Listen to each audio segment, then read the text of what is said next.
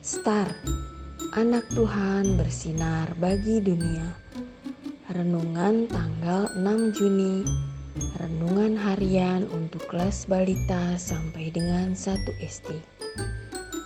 Tuhan memilih anak memahami kisah pertobatan Saulus.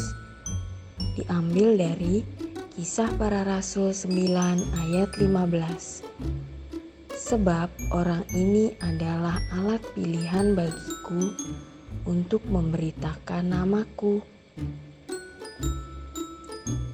Ma, Mama cerita lagi dong tentang Bapak Saulus, kata Mentari kepada Mama sebelum Mentari tidur.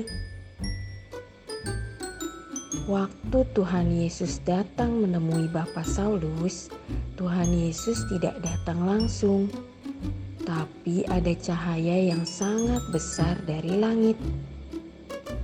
Aduh, terang sekali sinarnya, kata Bapak Saulus. Tiba-tiba mata Bapak Saulus menjadi buta. Selama tiga hari Bapak Saulus tidak dapat melihat. Apa yang terjadi dengan mataku?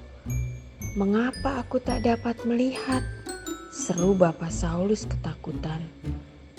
Adik-adik, Tuhan menutup mata Bapak Saulus. Lalu, bagaimana mata Bapak Saulus? Apakah akan buta selamanya? Syukurlah Tuhan mengutus Bapak Ananias untuk berdoa bagi Bapak Saulus.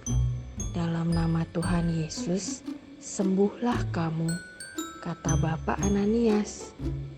Hore! Tuhan Yesus mau memakai Bapak Ananias untuk menolong Bapak Saulus. Adik-adik, apakah adik-adik memiliki teman yang belum mengenal Tuhan Yesus?